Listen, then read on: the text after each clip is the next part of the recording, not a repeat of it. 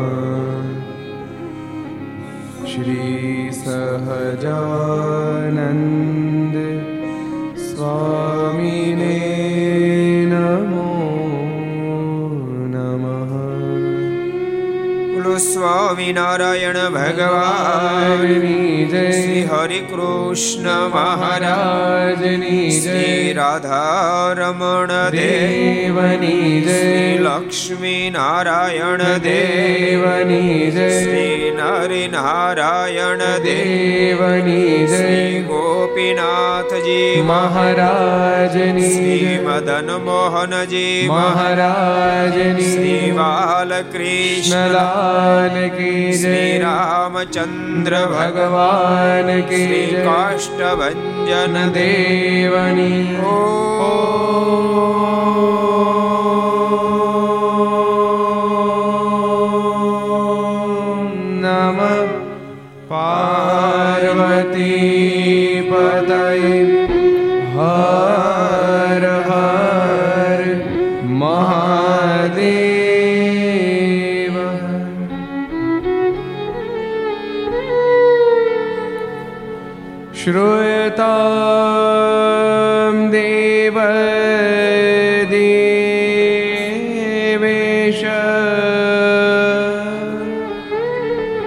સ્વામિનારાયણ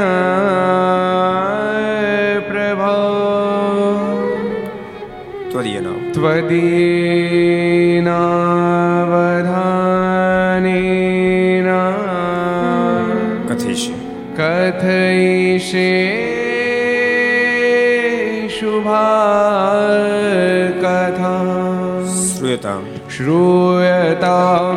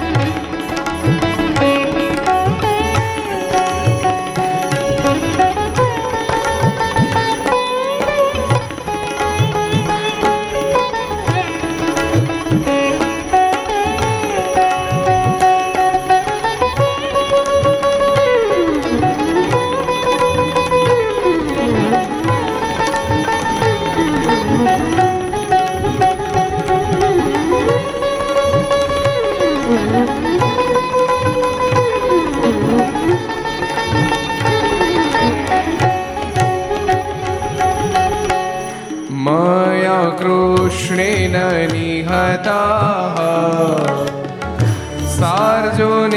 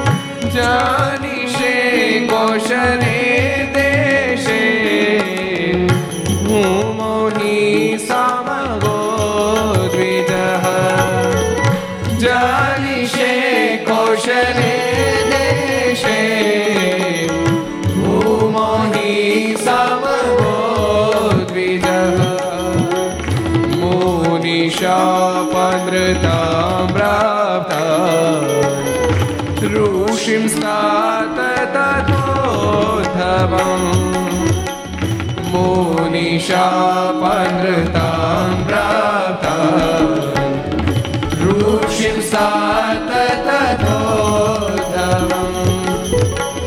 ततो वीतासुरेभ्योऽहम् सधर्मां स्थापय नज ततो वीतासुरेभ्यो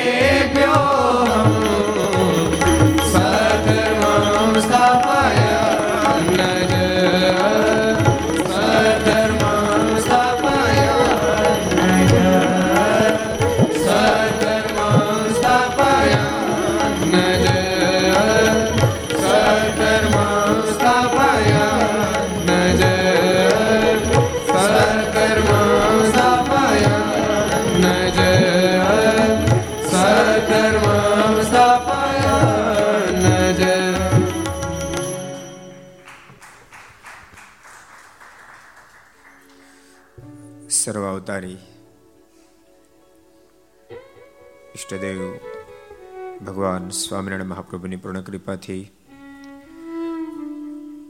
તીર્થધામ સ્તરધારમાં નિજ મંદિરમાં બિરાજતા ભગવાન સ્વામિનારાયણ, ધર્મદેવી ભક્તિ માતા ઘનશ્યામારની ગોદમાં બેસી, વિક્રમ સદ બે હજાર અઠ્યોતેર પુષ્પદ તેરસ, રવિવાર તારીખ ત્રીસ એક, બે હજાર બાવીસ, છસો ને પાસઠમી ઘર સભા અંતર્ગત Shri Haricharitra Chintamani Aastha Bhajan channel Laksh channel Kartavya channel Sardar Katha YouTube Laksh YouTube કર્તવ્ય યુટ્યુબ ઘર સભા યુટ્યુબ આસ્થા ભજન યુટ્યુબ વગેરેના માધ્યમથી ઘેરે બેસી ઘર સભાનો લાભ લેતા સર્વે ભાઈ ભક્તજનો સભા ઉપસ્થિત પૂજ્ય કોઠારી સ્વામી પૂજ્ય આનંદ સ્વામી પૂજ્ય બ્રહ્મ સ્વામી પૂજ્ય પૂર્ણ સ્વામી વગેરે બ્રહ્મનિષ્ઠ સંતો પાર્ષદો ભગવાન ખૂબ જ વાલા ભક્તો બધાને ખૂબ એથી જાતે કે જય સ્વામિનારાયણ, જય શ્રી કૃષ્ણ, જય શ્રી રામ, જય હિન્દ, જય ભારત. કેમ છો? ભગવાન શ્રીનું અદ્ભુત વન વિચરણ. જોકે વન વિચરણ તો પૂરું થઈ ગયું હવે તો ગુજરાતમાં આવી ગયા બામણ ગામ મહારાજ કોને મળ્યા હતા? કોને યાદ છે? બામણ ગામ મહારાજ મળ્યા કોને? કેટલા નામ આવડે છે? બામણ ગામ. કોને આવડે છે? હાથ કરો હાલો. કયો? ખોડાભાઈ પંડ્યા. ખોડા પંડ્યા મહારાજ મળ્યા. અને એનો ભાવ મહારાજ પૂર્ણ કર્યો. મહારાજ બાજારનો રોટલો મઠનું શાક એને ત્યાં જમ્યા. ખોડા પંડ્યાએ ઘણી તાણ કરી. મહારાજ આપ રોકાવો પણ મહારાજ ત્યાં રોકાયા નહીં. મોક્ષનો વર આપી. ભગવાન નીલકંઠ આગળ વધ્યા, જેને વિહલ્લાજ મહારાજ લખે છે. ત્યાંથી સંચરા શ્રી ઘન આવ્યા ગુણ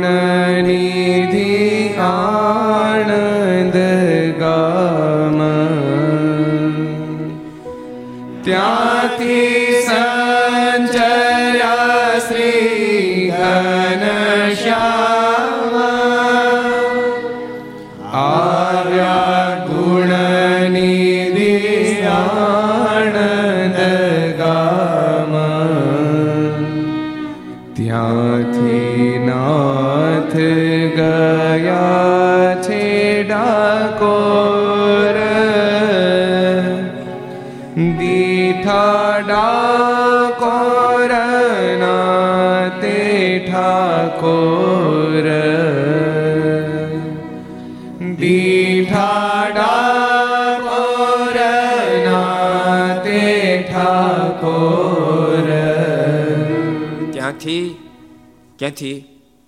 બામણ ગામથી. સંચેર્યા શ્રી ઘનશ્યામ. આવ્યા ગુણ નિધિ આણંદ ગામ. મહારાજ આણંદ પધાર્યા છે. આણંદ મહારાજ રોકાયા નથી એટલે આપણે અત્યારે કશી લીલા કહેતા નથી. ક્યારેક કહેશું, આણંદની લીલાઓ છે, પણ ક્યારેક કહેશું. ત્યાંથી નાથ ગયા છે ડાકોર. દીઠ્યા ડાકોરના ઠાકોર. મારે ડાકોર પધાર્યા છે. ડાકોરના ઠાકોરનો અદ્ભુત ઇતિહાસ ભક્તો જગ પ્રસિદ્ધ છે. કેટલાને ખબર છે? હાલો. કોઈ કોઈ ખરા મરદ. આમ તો ઘર સવા આખી જિંદગી કઈ રાખી ને તો વાંધો એમ નથી. બહુ અદ્ભુત ઇતિહાસ છે ડાકોરનો. વર્ષો પહેલા બારસો ની સાલમાં વિજયસિંહ બુડાણો થયા. બહુ મહાન ભક્ત હતા. એના ધર્મપત્ની ગંગાબાઈ પણ એવા જ મહાન ભક્ત હતા. ડાકોરથી ચાલતા ચાલતા દર છ મહિને દ્વારકા જતા. હાથમાં તુલસીનું કુંડું હોય એ લઈને જાય. બોતેર વર્ષ સુધી યાત્રા કરી.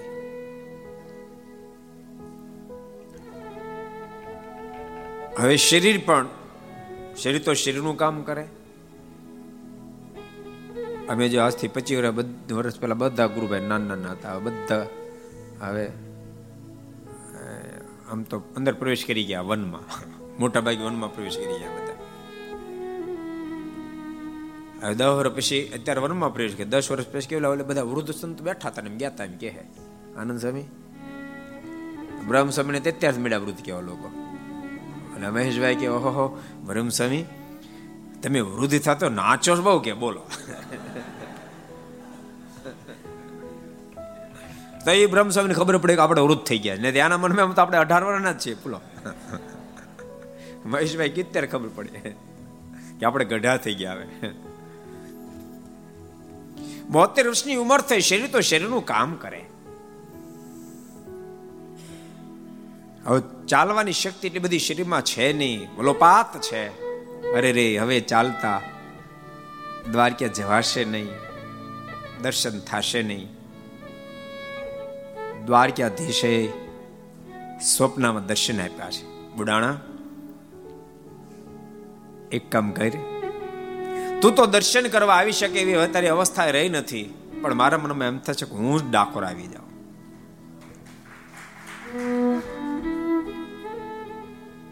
તું ગાડું લઈને તું મને તેડવા માટે આવ્યો હું જરૂર ડાકોર આવીશ.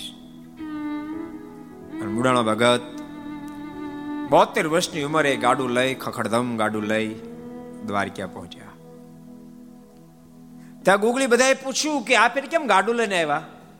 બહુ નિખાલસ, નિર્દોષ ભગત. એને તો ચોખે ચોખ્ખું કહી દીધું. દ્વારકાધીશે મને દર્શન આપીને કહ્યું છે, એટલે તેડવા માટે આવ્યો છું. એટલે બધા મૂંઝાણા. અને દ્વારકાધીશના મંદિરને તાળા મારી દીધા. દ્વારકાધીશ જાય નહીં.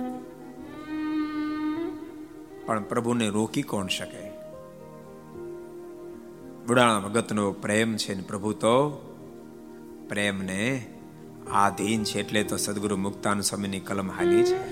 પ્રેમિત જનને રે, વશ રે પાતળિયો રે. શ્યામ સુંદર સુખ કારી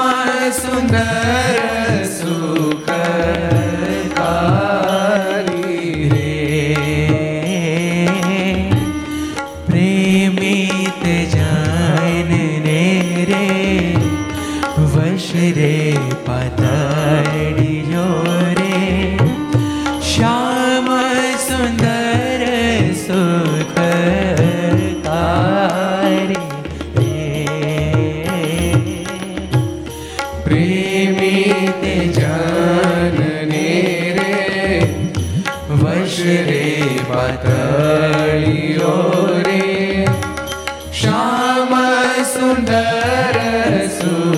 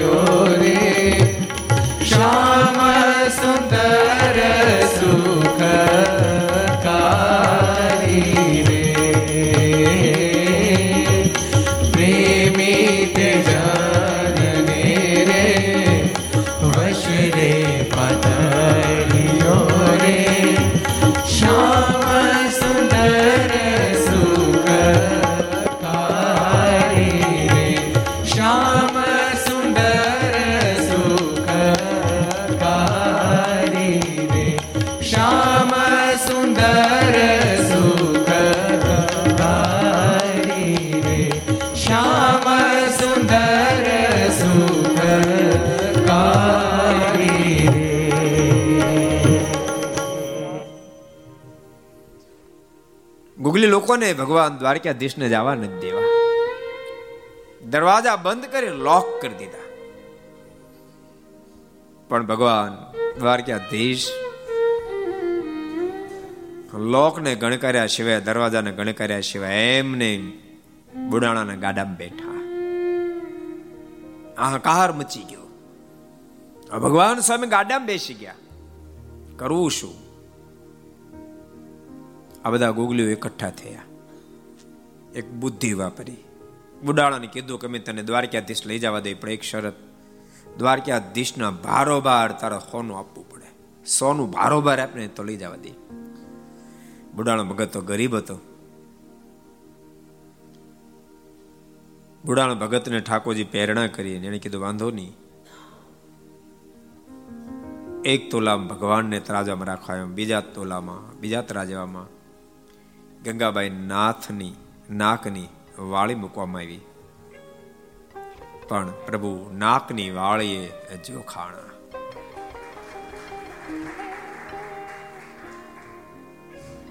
બધાને હા પડી ગઈ અને સંવંત બારસો બારમાં દ્વારકાધીશ ડાકોરમાં આવીને બિરાજમાન થયા. અહીંયા નામ એનું રણછોડ રાય રાખવામાં આવ્યું છે. ડાકોનો ઇતિહાસ બહુ અદ્ભુત છે ભક્તો.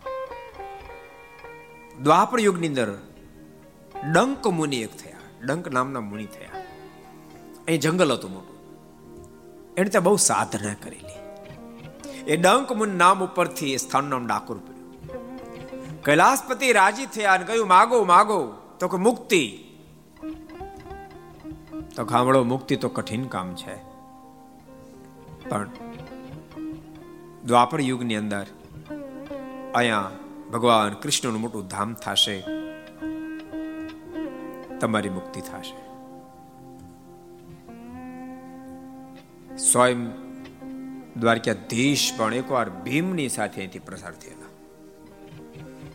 ગામના પાદરમાં તળાવ ભીમને તરસ લાગી. પાણી પીધું, પણ પાણી મીઠું લાગ્યું. તળાવ નાનું હતું, ભીમના થયું. આવડું નાનું તળાવ?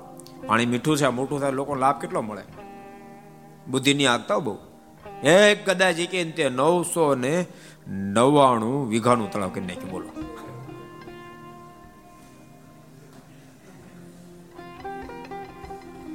સાચું કહો કે એક બુદ્ધિને તાળા મારી દેવા પડે. એ તળાવ આજે પણ છે. ત્યાં ડંકેશ્વર મહાદેવની સ્થાપના પણ છે ભગવાન સ્વામિનારાયણ સ્વયં ડાકોર પધાર્યા છે ડાકોર નાથને ભેટ્યા છે. અને ભગવાન સ્વામિનારાયણ ડાકોર પધાર્યા, બહુ બધા મુમુક્ષ ભગવાન શ્રી બાજુ ખેંચાયા. આજે પણ ડાકોરમાં ભવ્ય સ્વામિનારાયણ મંદિર, રોડ ટચ છે, બહુ જબરું મંદિર છે. ઘનશ્યામ મહારાજ બિરાજી રહ્યા છે. ડાકોરથી ભગવાન નીલકંઠ. આગળ વધવા તૈયાર થયા છે. પણ ભગવાન નીલકંઠ આગળ વધવા તૈયાર છે. એ પહેલા તો એક ઘટના અદ્ભુત ઘટી. મહારાજ હવે ઉમરેઠ બાદ જશે. ઉમરેઠની અંદર બહુ મુમક્ષ નરવેરા રૂપશંકર રહેતા હતા. શિવજીના પરમ ઉપાસક હતા.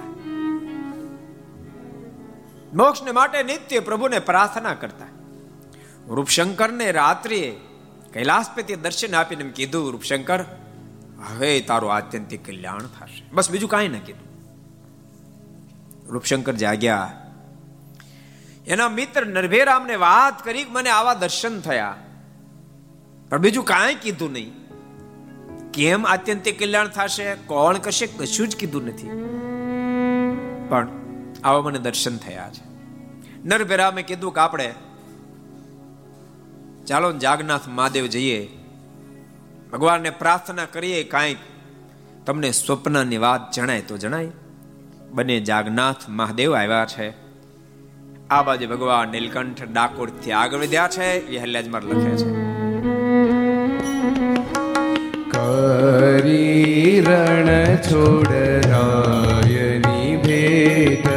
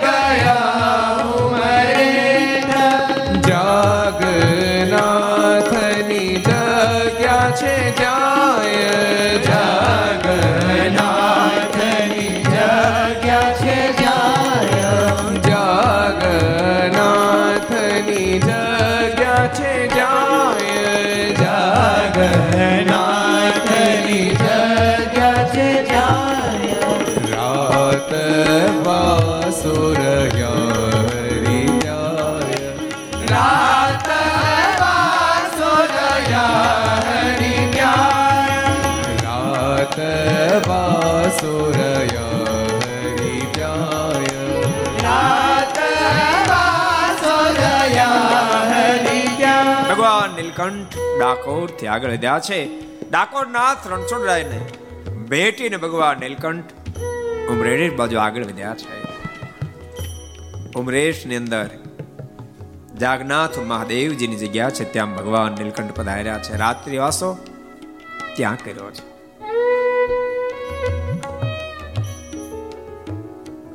આ સ્થાન બહુ રળિયામણું છે. અહીંયા બાજુમાં જ રણછોડરાય ને એક ડેરી પણ છે. ભગવાન દ્વારકાથી જ્યારે ડાકોર જતા હતા, દ્વારકાધીશ.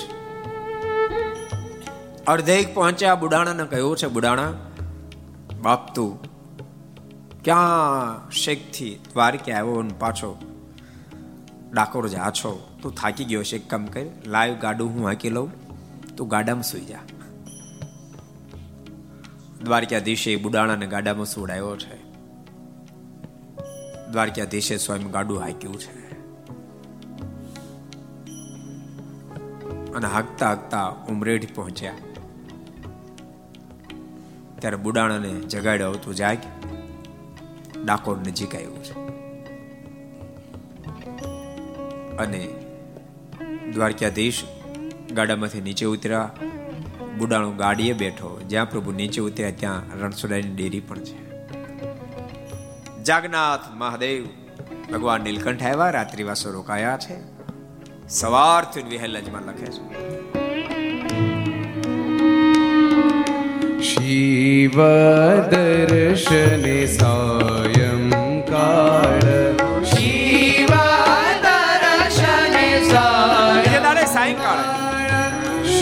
शिव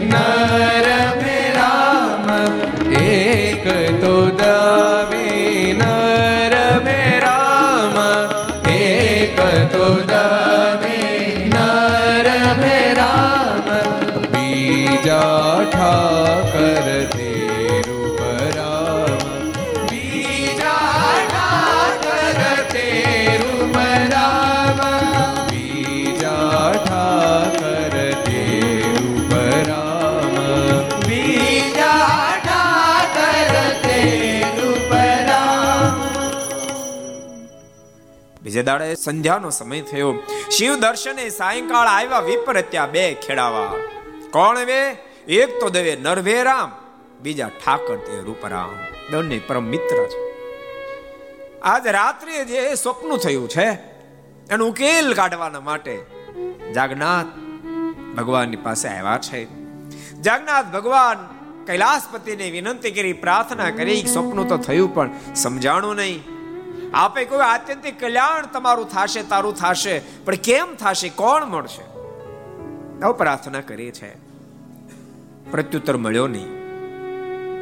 મન થોડું ઉદાસ થયું. મંદિરની બહાર જ્યાં નીકળ્યા. જાગનાથ ભગવાનના મંદિરની સામે જ ઓટલા પર પદ્માસન વાળી અબજો બ્રહ્માના માલિક ભગવાન નીલકંઠ બેઠેલા છે. ભગવાન નીલકંઠને જોયા વૃત્તિઓ ખેંચાણી. ઓ વાહ તેજનો પૂજ આ ધરતી પર આવો કે શું આ શું? વૃત્તિઓ ખેંચાણી છે. નરવેરામ, રૂપરામ બંને ભગવાન નીલકંઠની પાસે ગયા છે. બે હાથ જોડીને વિનંતી કરતા કહ્યું છે, આપ કઈ ભોજન કરશો? આપમાં અમને ખૂબ હેત બંધાઈ રહ્યું છે. ભગવાન નીલકંઠ બોલ્યા છે, આજે એકાદશીનો દિવસ છે. ભોજન નહીં કરીએ. કૃપાનાથ ફલાહાર કરો. અમે ફલાહાર લાવ્યા અને વિહારલાજી મારે લખવું પડ્યું. ભગવાને ત્યાં ભોજન કીધું. નર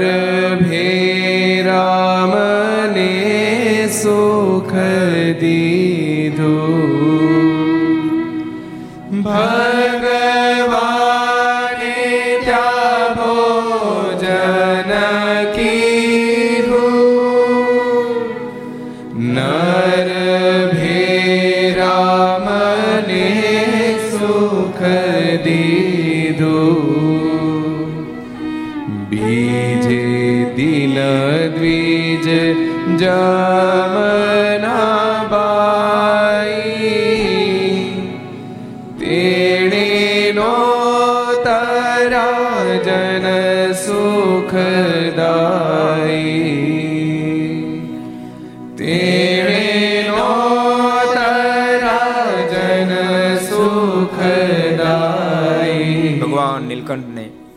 ફલાહાર લાવીને આપ્યું છે. ભગવાન નીલકંઠે ફલાહાર કર્યો છે. નરવેરામ અને રૂપશંકરે પ્રશ્ન કર્યો છે, આપ કોણ છો? ત્યાંથી પધારો છો? ભગવાન નીલકંઠ બોલ્યા, અમે અનાર્ય દેશથી આવીએ છીએ. અનીર દેશથી મેં આવીએ છીએ. અનીર દેશ? એ કયો દેશ? ભગવાન નીલકંઠ બોલ્યા છે, એ તમને નહીં સમજાય પાછળથી સમજાશે. ભગવાન નીલકંઠે ઉત્તર આપ્યો છે. જો કે ઉમરેઠમાં તો ભગવાન નીલકંઠ બહુ ફેરી પધાર્યા છે. ગાદીઓ બેઠા પછી પણ મહારાજ બહુ ફેરી પધાર્યા છે. આ બીજી ફેરી મહારાજ જયારે આવ્યા ત્યારનો પ્રસંગ. નરભેરામ ને ત્યાં ભગવાન શ્રી ભોજન કરવું બે દાડા રોકાયા છે. તે જમનાબાઈ હતા, બહુ પ્રેમાળ હતા. એના મનમાં વિચાર થયો, મારે ભગવાનને જમાડવા છે.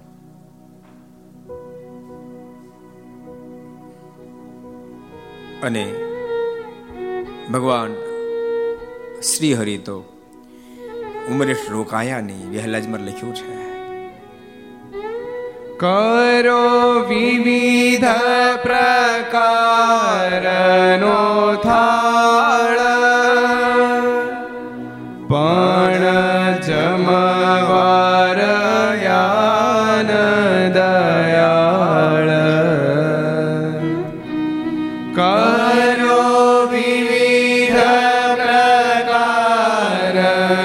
પ્રકારનો થાળ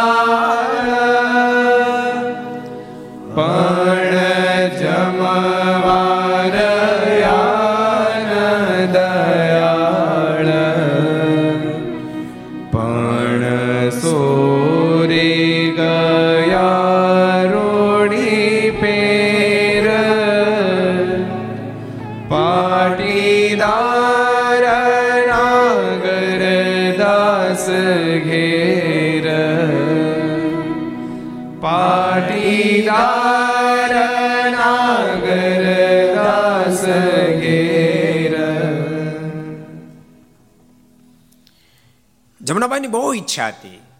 મારા આંગણે ઠાકોર રોકાય, મારું ભોજન સ્વીકાર્ય કરે, પણ ભગવાન શ્રી રોકાયા નહીં. આ નીલકંઠનું ચરિત્ર નથી નીલકંઠનું ચરિત્ર આટલું જ છે.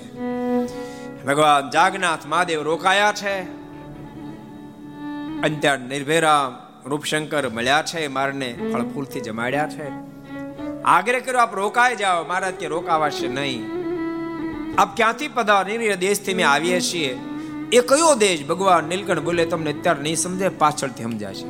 આટલું કહીને મારે ત્યાંથી આગળ ગયા પણ ઉમરેઠ જ્યારે આપણે ગયા છીએ ત્યારે ઉમરેઠના અદ્ભુત પ્રસંગો સાથે સાથે લઈએ છીએ ત્યારે આપણે. જમનાબાઈનો ભાવ છે, પણ મહારાજ તો એ રસોઈ બનાવે ને મહારાજ? ક્યાં પહોંચ્યા આનંદ સ્વામી? ક્યાં ગામ પહોંચ્યા? પણસોરા. ભગવાન શ્રી હરિ પણસોરા પહોંચ્યા. આ બાજુ રસોઈ બનાવીને તૈયારી કરી. ખબર પડી મારા તો પણસોરા જતા રહ્યા. બહુ દુખી બન્યા છે. જમણા વાયની આંખોમાં આંસુ ભરાય. આર્તા નાથથી પ્રભુને પ્રાર્થના કરી, કૃપાનાથ, આપ તો ગરીબ નિવાજ છો. મારી ગરીબડી આ બાયની રસોઈ આપ નહીં જમો. ખૂબ હૃદયથી પ્રાર્થના કરી. અને ભક્તો, આધ્યાત્મિક પથ છે ને, પ્રાર્થનાનો પથ છે. યાદ રાખજો, પ્રાર્થનાનો પથ છે. પ્રાર્થના સતત ચાલુ જ રાખવી. તો સાધન પણ ભક્તિ બની જાય જીવનમાં સાધનો ચાલુ રહેશે, પણ પ્રાર્થના બંધ થઈ જશે. તો સાધનો સાધન બની જાય સાધનની તાકાત નથી, પ્રભુને પામી શકે. પણ સાધનની સાથે જો પ્રાર્થના હશે, તો સાધન એ ભક્તિ બની જશે. અને ભક્તિ પ્રભુને બાંધી શકે. છે એટલે ભગવાનના ભક્તો ચાંદ્રાણી કરો ધારણા પારણા કરો વ્રત કરો, તપ કરો માખ સ્નાન કરો, પણ સાથે પ્રભુને પ્રાર્થના કરતા રહેજો. હે કૃપાનાથ, મારા પર મહેરબાની કરજે, દયા કરજે, કૃપા કરજે. તારે અન્યને મને નિષ્ઠા દેજે, તારામાં પ્રેમ દેજે. હે કૃપાનાથ, તારે આજ્ઞા પાળનું બળ દેજે નિત્ય પ્રભુને પ્રાર્થના કરતી રહે. પ્રાર્થના જો કરતા રહેશે તો ભગવાન દૂર રહી ગયા છે તો પાછા આવશે. જીવનમાંથી પ્રાર્થના જીતી રહેશે. પ્રાર્થના છે ને દાસત્વ ભાવનું બીજું સ્વરૂપ છે. દાસ બનાય તો જ પ્રાર્થના થાય. અને હું ટળે હરી ઢોકડા તે ટળાય દાસે રે. જેને જન્મ પ્રાર્થના આવે, દાસત્વ ભાવ આવે, ભગવાન દૂર હોય તો નજીક આવી જાય. જીવનમાંથી પ્રાર્થના હટી જાય, ભગવાન નજીક હોય તો દૂર જતા રહે છે. જમના ભાઈ હૃદયથી પ્રાર્થના કરી વિહલ્લાજ મારે લખવું પડ્યું. ઓમ રેઠની જમનાબાઈ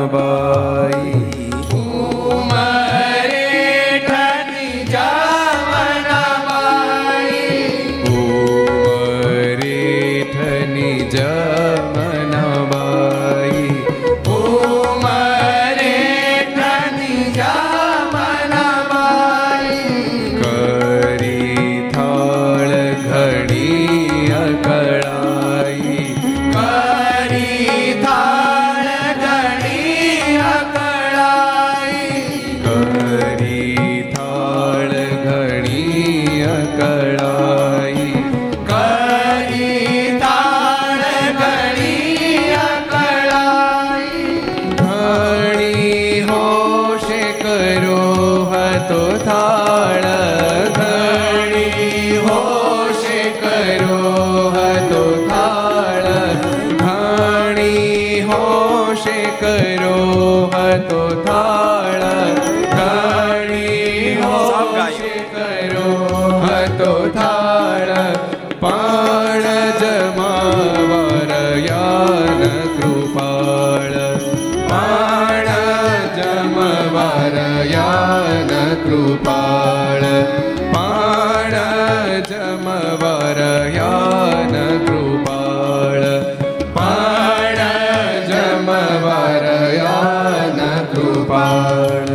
હૃદયની અંદર વલોપાત શરૂ થયો છે. હૃદયથી અકળાયા છે. અરે રે. ઘણા બધા ભાવ અને હેતથી ઘણી હોશે કર્યો હતો થા પણ જમવા રહ્યા ન કૃપા મારી અભાગણી કોણ?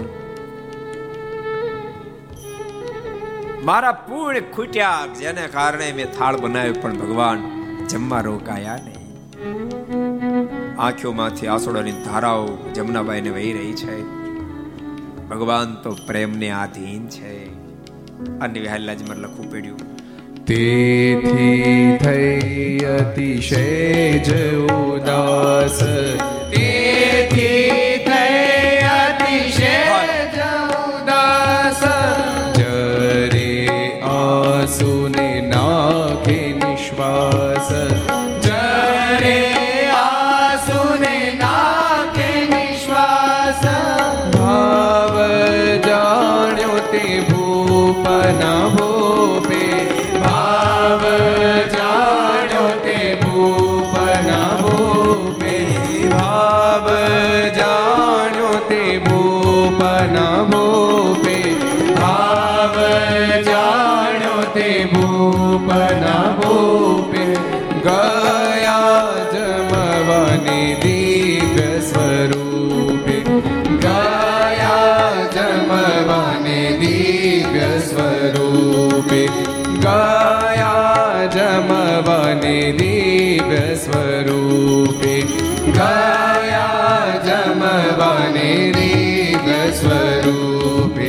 ભગવાન કે વાત ખબર? છે તન કે જાણે, મન કે જાણે જાણે ચિત્ત કે ચોરી. ભક્તના ભાવને જાણે એટલા માટે તો મહારાજ કે અમે ઓગળેતરા કાળમાં જગન્નાથ ભગવાનની મૂર્તિની અંદર રહી અને પૂજારીનો ભક્તિભાવ છળ કપટ બે ને દેખતા હતા. એમ મહારાજ વચનામતમાં કીધું. કેટલા વચનામતમાં કીધું? હાલોજી કોણ કે છે? કોણ કે છે ભાઈ? કેટલા વચનામતમાં છે? નિલેપ નહીં ખબર? કેવો પ્રભુ પ્રથમના અડસઠમાં વચનામૃતમાં ભગવાન સ્વામિનારાયણ બોલ્યા છે એટલે ભગવાન તો ભક્તના ભાવને જાણે છળકપટને પણ જાણે જેમના બાઈના ભાવને ભગવાને જાણ્યો છે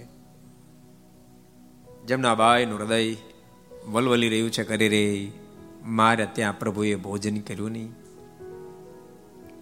એના હૃદયના ભાવને આધીન બનીને ભગવાન શ્રી ખેંચાયા છે. અને વિહાલ્યાજમાં લખ્યું છે, સ્વર પાળા શોભે નિજ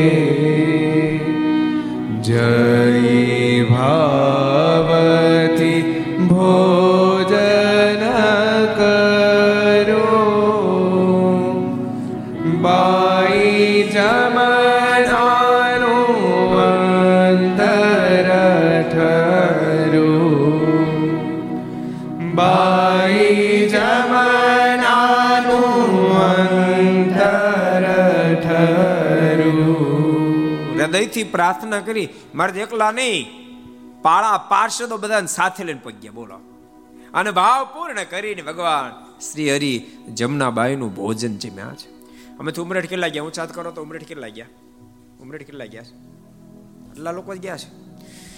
વડતાલથી તેત્રીસ કિલોમીટર ઉમરેઠ થાય છે. કેટલું? તેત્રીસ. અમને રાઈટ કિલોમીટર એટલે ખબર છે મેં ઘણી ફેર ઉમરેઠથી ચાલતા ચાલતા વડતાલ ગયા છે. ઉમરેઠથી ચાલતા ચાલતા વડતાલ કારણ કે ઉમરેઠ અમે લગભગ ચારેક મહિના સુધી પાર્ષદ જ્યારે હતા ત્યારે સંસ્કૃત ભણવા માટે ત્યાં રોકાયા હતા. ત્યારે ભક્તિ સંભવ સ્વામી મંડળ અને આપણું મંડળ ત્યાં સાથે રહેતા હતા, સંસ્કૃત ભણતા હતા. બ્રહ્મસ્વામી પણ હતા. આનંદ સ્વામી નહોતા, પણ સીધા આવ્યા ઉમરેઠ. સાધુ થવા માટે જ્યારે નીકળ્યા ને, ત્યારે પહેલા ઉમરેઠમાં પગ મૂક્યો હતો આનંદ સ્વામી લો.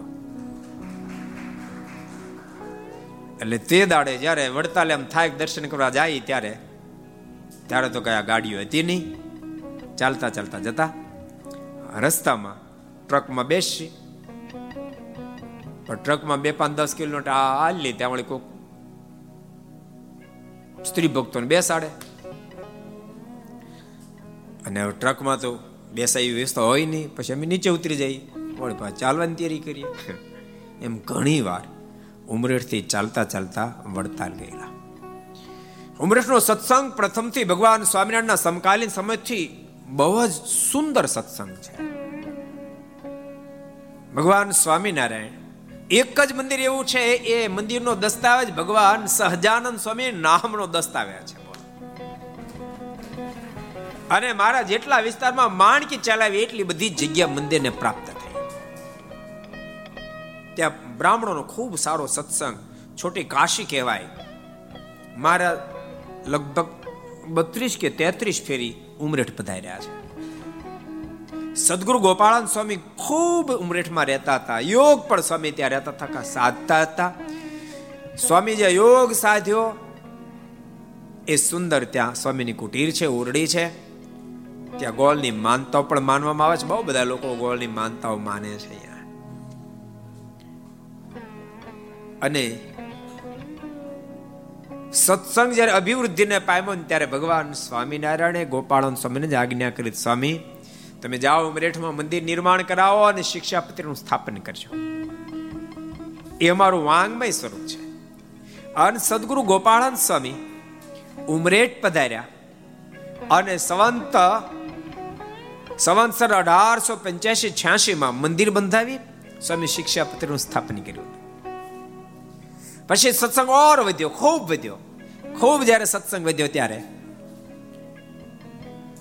હરિભક્તોએ મહારાષ્ટ્રીને વિનંતી પત્ર લખ્યો કે અહીંયા મોટા મંદિરની આવશ્યકતા છે ને એ વખતે સવંત ઓગણીસો ને તેરમાં શુકાન સ્વામીના મંડળને મોકલ્યું અને સ્વામી ભવ્ય મંદિર નિર્માણ બે માળનું કરાયું. અને સંત અઢારસો ને પંદરમાં ફાગણ સુધી બીજને દિવસે ચિત્ર પ્રતિમા સ્વરૂપ ભગવાનનું સ્વરૂપ અને ચરણારવિંદની સ્થાપન કર્યું એ મંદિર આજે પણ એકમ ઊભું છે બે માળનું. લાકડાનું પણ જબરજસ્ત છે.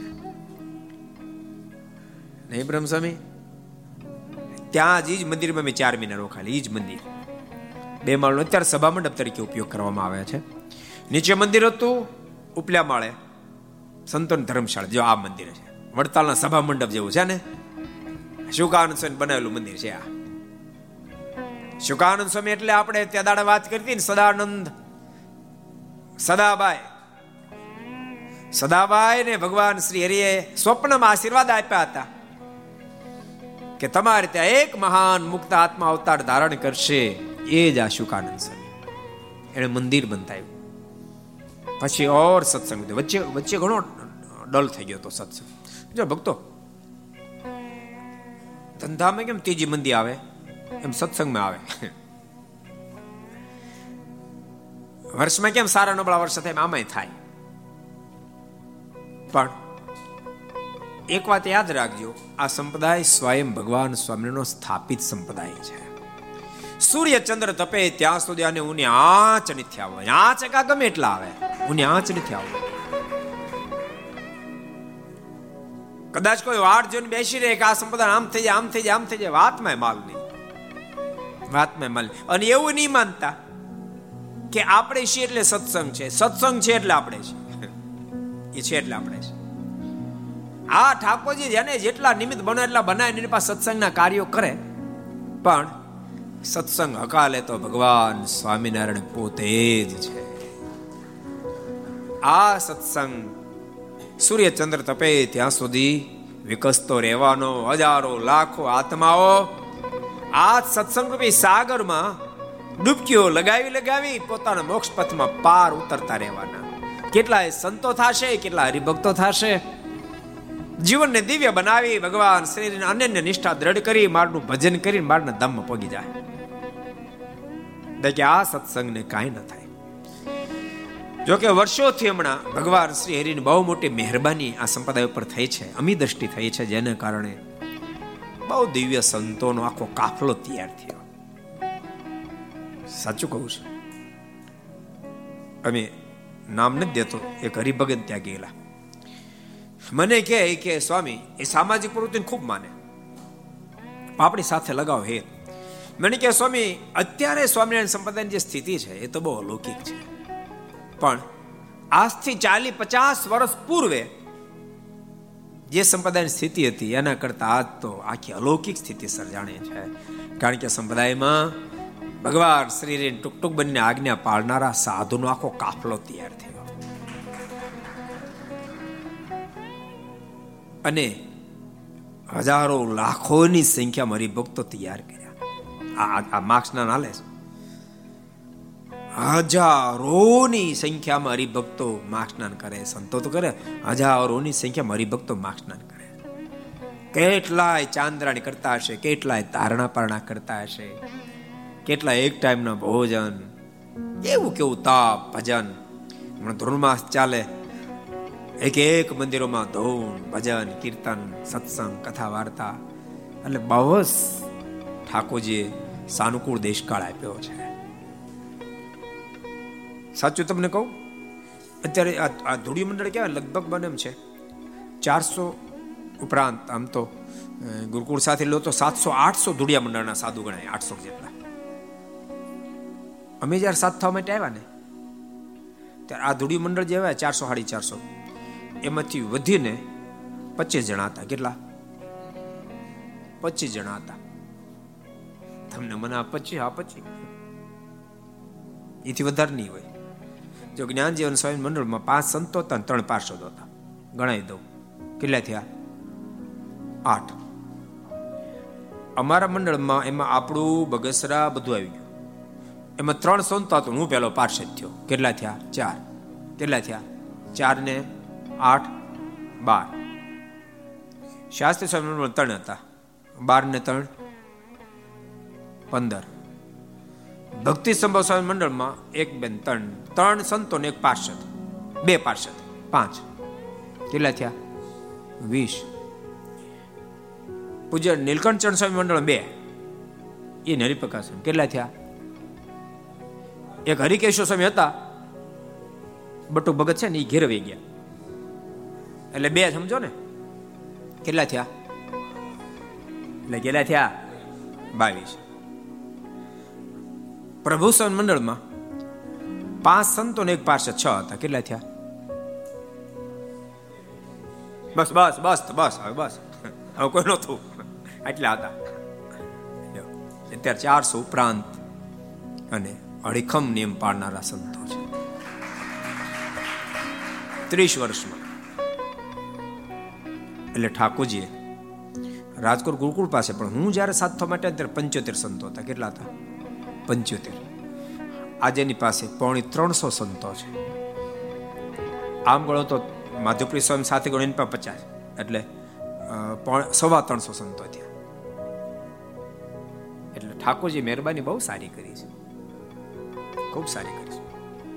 હું સાત થવા માટે આવ્યો ને ત્યારે ધ્યાની સ્વામી બે ત્રણ સંતો હતા. ધ્યાની સ્વામીની ત્રણ સંતો હતા. સ્વામી ત્યાં પણ અત્યારે ઘણું મોટું સારું મંડળ છે. એ ત્રણ જ હતા. પણ ઠાકોરજીએ ખૂબ મહેરબાની અને સાથે સાથે ભક્તો, સંપ્રદાયમાં એકતા, સુહૃદભાવ કેવો કેળવાયો? તો વિચારો, આપણે વિદ્યાનગરની અંદર છાત્રાલય થાય છે. એમાં પૂજ્ય જ્ઞાનજીવન સ્વામીએ એકાવન લાખની એક વિંગ આપી. પૂજ્ય ધ્યાની સ્વામી એમના શિષ્ય. સત્સંગ ભૂષણ સ્વામીના હરિભક્તોએ એમણે પણ એક વિંગ પેટે એકાવન લાખ રૂપિયા આપ્યા. કેવો કેવો બધો સમન્વય થયો છે આ છાત્રની અંદર. એ ઉપરાંત પણ બધા સંતોએ હરિભક્તોને પ્રેરણાઓ કરી કરી, લગભગ લગભગ બધા સંતોએ પ્રેરણાઓ કરીને એમાં સેવા લખાવી. એટલે મહારાજની બહુ મોટી મહેરબાની થઈ છે. એમાં ધ્યાની સ્વામી ભેગા જે સત્સંગ ભૂષણ સ્વામી છે ને, એમ સાધ્યાંતરી હરિભગત હતા. એના ત્યાં લીડર છે હેડ સત્સંગ ભૂષણ સ્વામી. એન્જિનિયર હતા પોતે સિવિલ એન્જિનિયર મને એમ છે હતા. અમે વિદ્યાનગર, પછી ઉમરેઠથી પછી વિદ્યાનગર. ત્યાં મેં સંસ્કૃત ભણતા, ત્યારે સત્સંગ ભૂષણ સ્વામી એનો અભ્યાસ પૂરો થયો હતો. અને વિદ્યાનગરમાં પ્રેક્ટિસમાં હતા. અને આપણા છાત્રાલયમાં રહેતા હતા. અને હું રોજ એને જમાડતો હતો, બોલો. આ તો જૂના જૂના ઇતિહાસો કીધા. આ કઈ નબળા ઇતિહાસો? કેવા જોરદાર છે?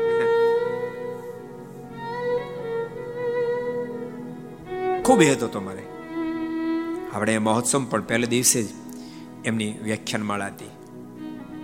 જો કે મને લાભ નહોતો મળ્યો. પછી મેં યુટ્યુબમાં સાંભળી લીધી. કારણ કે સ્વામી વ્યાખ્યાનમાળમાં બેઠા ને આપણે બરાબર પેલું, શું કે અરણી મંથન કરવાનું હતું. ને તો મને પોતાની રુચિ બહુ, કથા સાંભળવાની રુચિ મારી પોતાની વ્યક્તિગત ખરી એમ. કોઈ સંતો બોલતા હોય તો મને નાના સાધુ હોય તો સાંભળવાનું મન થાય. તો સત્સંગ ભૂષણ સ્વામી બહુ સારા વક્તા છે. અને જૂના મિત્ર છે, એટલે મને સાંભળવાની ખૂબ ઈચ્છા હતી, પણ ગયા વિના છૂટક્યો નહોતો. પણ પછી મેં યુટ્યુબમાં સાંભળી લીધા છે. આપણા મહોત્સવની અંદર પણ ભક્તો બધાએ ખૂબ જ પ્રેરણાઓ કરી. સ્વયં સત્સંગ ભૂષણ સ્વામીએ પણ ઘણા બધા હરિભક્તોને પ્રેરણા કરી કરી આપણા મહોત્સવ મોકલ્યા હતા. સેવા પણ ઘણી બધી કરાય એટલે આ ઠાકોરજી બહુ સરસ બધી મહેરબાની કરી છે. સંપ્રદાયની અંદર ખૂબ સારું રૂપ આવ્યું છે. હું એ વાત તમને બતાવતો હતો કે ઠાકોરજીનો આ સ્થાપેલો સંપ્રદાય એ સૂર્યચંદ્ર તપશે ત્યાં સુધી અડીખમ રહેવાનો, હજારો લાખોની મુક્તિ કરતો રહેવાનો. અમે જ્યારે ઉમરેઠમાં હતા ત્યારે સત્સંગ ઘણો બધો ધીમે ધીમે કરતા ગૌણ થઈ ગયો હતો. પછી રઘુવીર ચરણ સ્વામી ગયા. ઉમરેઠમાં અમે તો ત્રણ ચાર મહિના રોકાયા હતા. એમણે ખૂબ સારો દાખલો કર્યો. અને સત્સંગ ખૂબ અભિવૃદ્ધિને પામ્યો. શિખરબદ્ધ મંદિર કર્યું ઘનશ્યામ સ્થાપના કરી. રઘુવીર ચરણ સ્વામીના સંતો પણ આપણી સાથે, સ્વામી અને સંતો ખૂબ હિત રાખે. આપણા મહોત્સવ તમને ખબર હોય તો, હરિગુણ સ્વામી આપણા મહોત્સવની અંદર સંતોનું સંચાલન, સંતો આવે એની સંભાળ એ જ રાખતા. આ ઉમરેશ નિવાસી અત્યારે ખૂબ સારો સત્સંગ છે. હરિભક્તો ખૂબ સારા છે.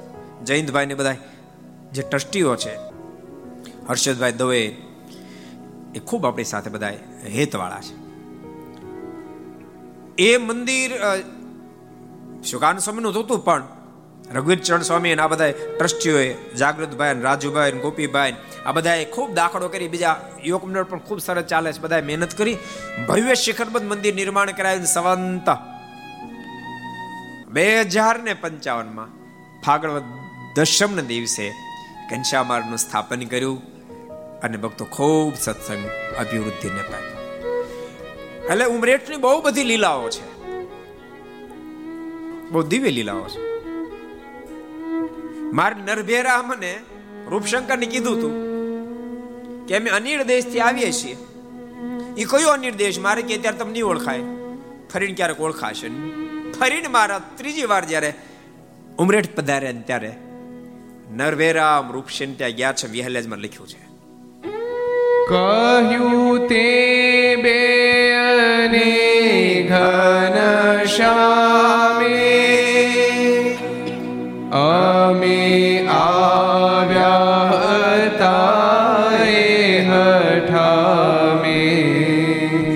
ખબર નથી? આ કોણ છે? મારે યાદ અપાવી મહારાજ બોલ્યા છે વિહલેજમાં લખે છે. કહ્યું તે બે અને ઘન શ્યામે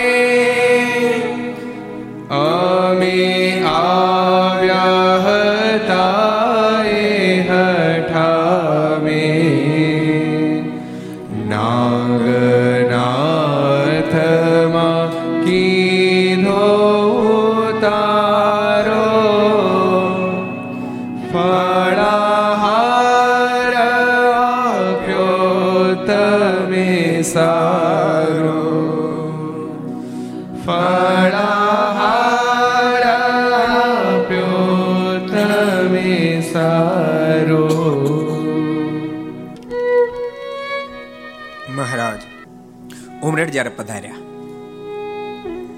કહ્યું, તે બે ને ઘનશ્યામે નરભેરામ અને ઉપસિંહ રૂપરામ બે મારાના જયારે દર્શન કરવા માટે આવ્યા. મહારાજ, કે અમે આવ્યા હતા એ ઠામ, અમે આવ્યા હતા. નાગનાથમાં કીધો ઉતારો, તમને યાદ છે? અમે નાગનાથ મંદિરમાં ઉતારો કર્યો હતો. ફલાહાર આપ્યો તમે.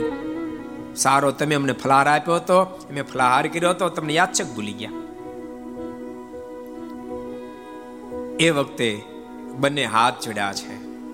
હે કૃપાના. બોલા તે બે કરીને પ્રણામ.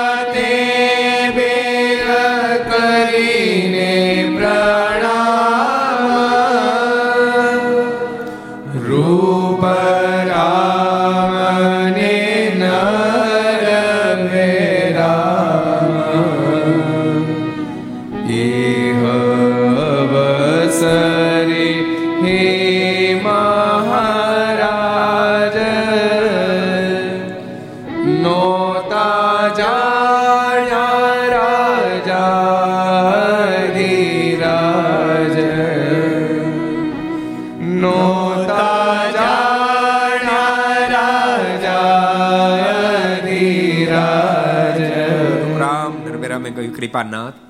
તે દાડા આપ અમને મળ્યા તો હતા, પણ અમે આપને, આપ સ્વયં સર્વેશ્વર પરમેશ્વર છો એવા જાણ્યા નહોતા. નરવેરામાં કહ્યું છે, કૃપાનાથ એ જ આગલી રાતે આ રૂપરામને સ્વપ્ન પણ આવ્યું હતું. કૈલાસપતિએ સ્વપ્નમાં દર્શન આપીને એમ પણ કહ્યું, તમારું આત્યંતિક કલ્યાણ થઈ ચૂક્યું. કૃપાના તમે મંદિરમાં એટલા માટે જ આવ્યા હતા. અમે જાગનાથ ભગવાનને પ્રાર્થના કરવા આવ્યા હતા સ્વપ્નમાં શું કીધું, કઈ સમજાણું નહીં. કૃપાનાથ આપે દર્શન પણ દીધા, પણ મેં વાતને સમજી ન શક્યા. આજ અમને વાત સમજાણી.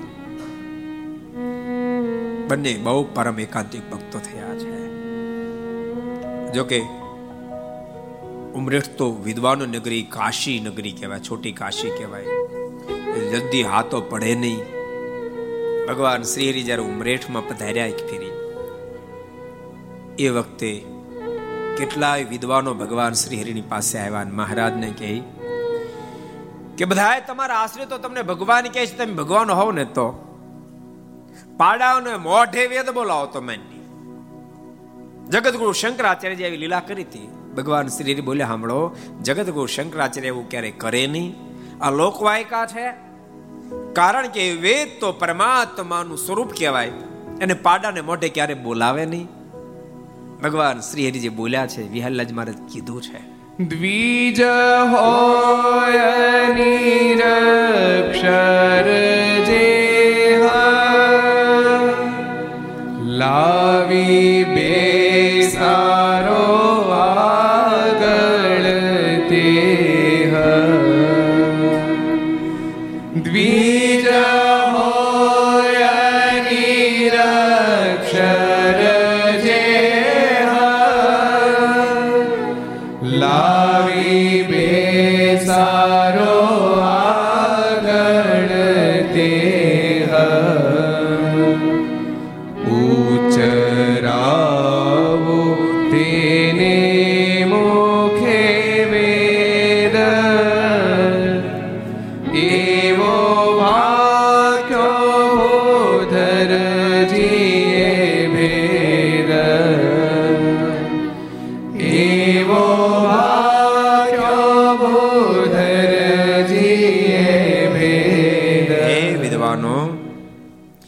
પાડાને મોઢે વેદ ક્યારે બોલાય નહીં.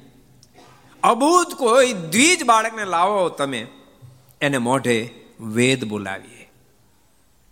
અને ભગવાન શ્રીને વાણી સાંભળતાની સાથે એક હરિશંકર નામના એક અબૂત બાળકને લાવવામાં આવ્યો, વહેલાજમાં લખ્યું છે. હરિશંકર દ્વિજ હતો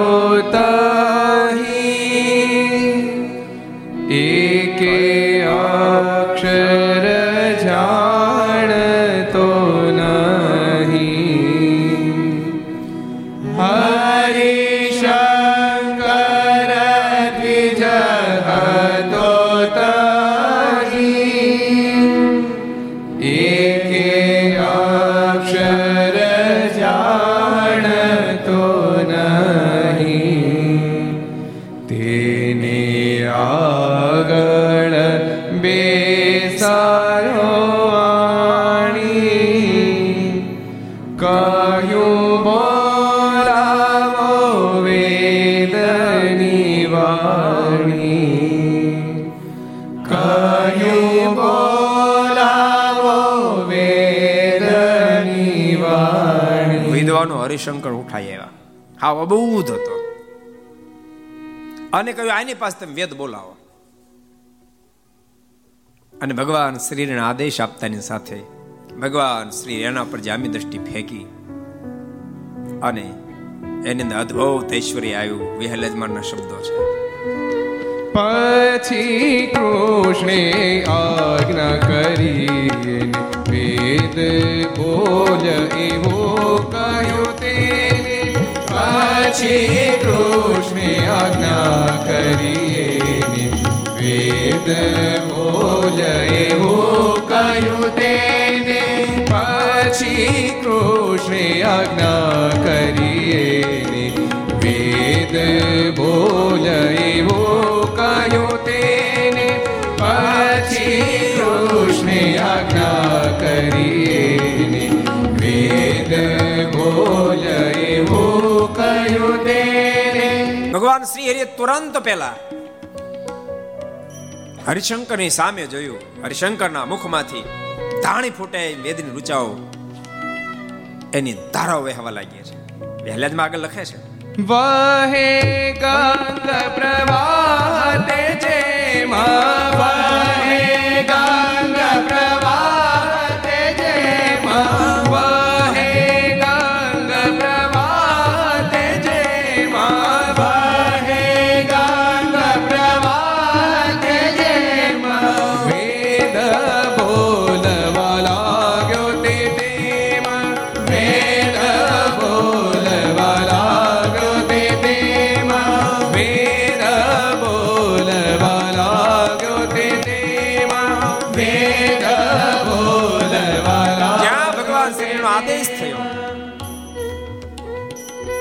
ત્યાં મુખમાંથી વેદ ઊંચાઓ ધાણી ફૂટી છે હજારો લોકો તે એકઠા થયેલા અને પૂર્ણ મહારાજ નિશ્ચય થયો છે. અને હજારો લોકો ભગવાન શ્રી હરિના શરણાગત બન્યા છે. એટલે બહુ અદ્ભુત અદ્ભુત લીલાઓ બધી ઉમરેઠમાં ઘટેલી છે. બહુ અદ્ભુત સ્થાન છે માટે ભગવાનના ભક્તો અવશ્ય મેં ઉમરેઠમાં દર્શન કરવા માટે જજો. મંદિરમાં પણ બધી પ્રકારની વ્યવસ્થાઓ પણ છે. સંતો પણ ખૂબ સારા પવિત્ર સંતો રહે છે. હરિભક્તો અને સત્સંગ સમુદાય પણ ખૂબ સારો છે માટે આજુબાજુ વડતાલ જાઓ, ડાકોર જાઓ ત્યારે અવશ્ય મેં ઉમરેઠના દર્શન કરો. રાજાજી, એ શબ્દ સાથે આવો. અત્યારે દમને હરિનામ સંકીર્તનની સાથે કથાના આપણે વિરામ આપ- એ શબ્દની સાથે આવો. આપણે પાંચ મિનિટ ઠાકોરજીના નામની ધૂન.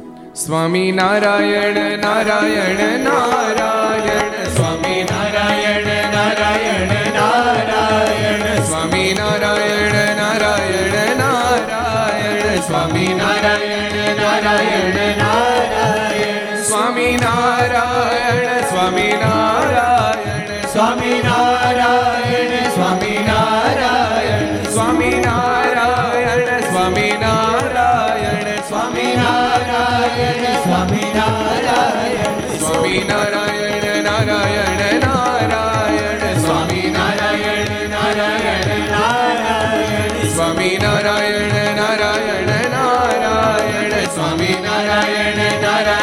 નારાયણ નારાયણ સ્વામી નારાયણ સ્વામી નારાયણ સ્વામી નારાયણ સ્વામી નારાયણ સ્વામી નારાયણ સ્વામી નારાયણ સ્વામી નારાયણ સ્વામી નારાયણ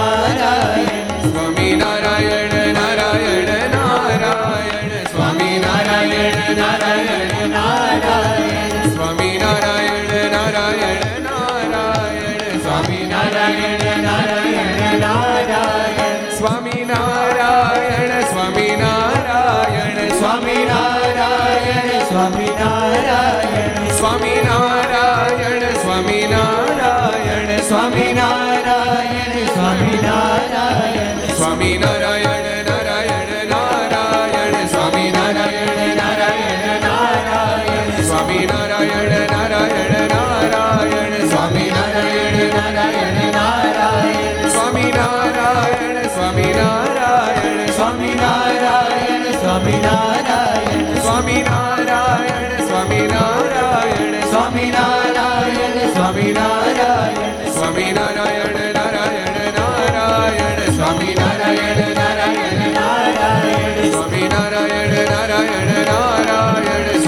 નારાયણ.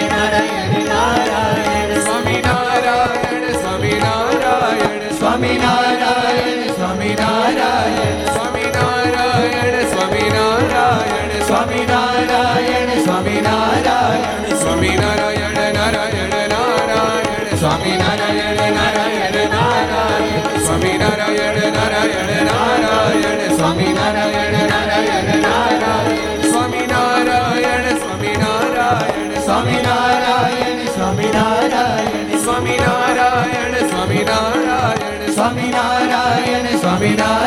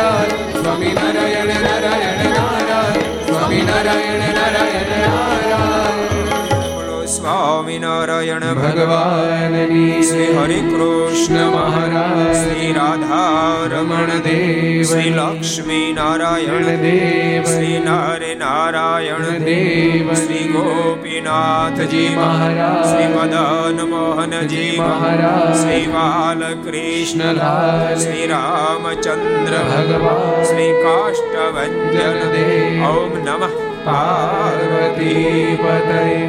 હર Hare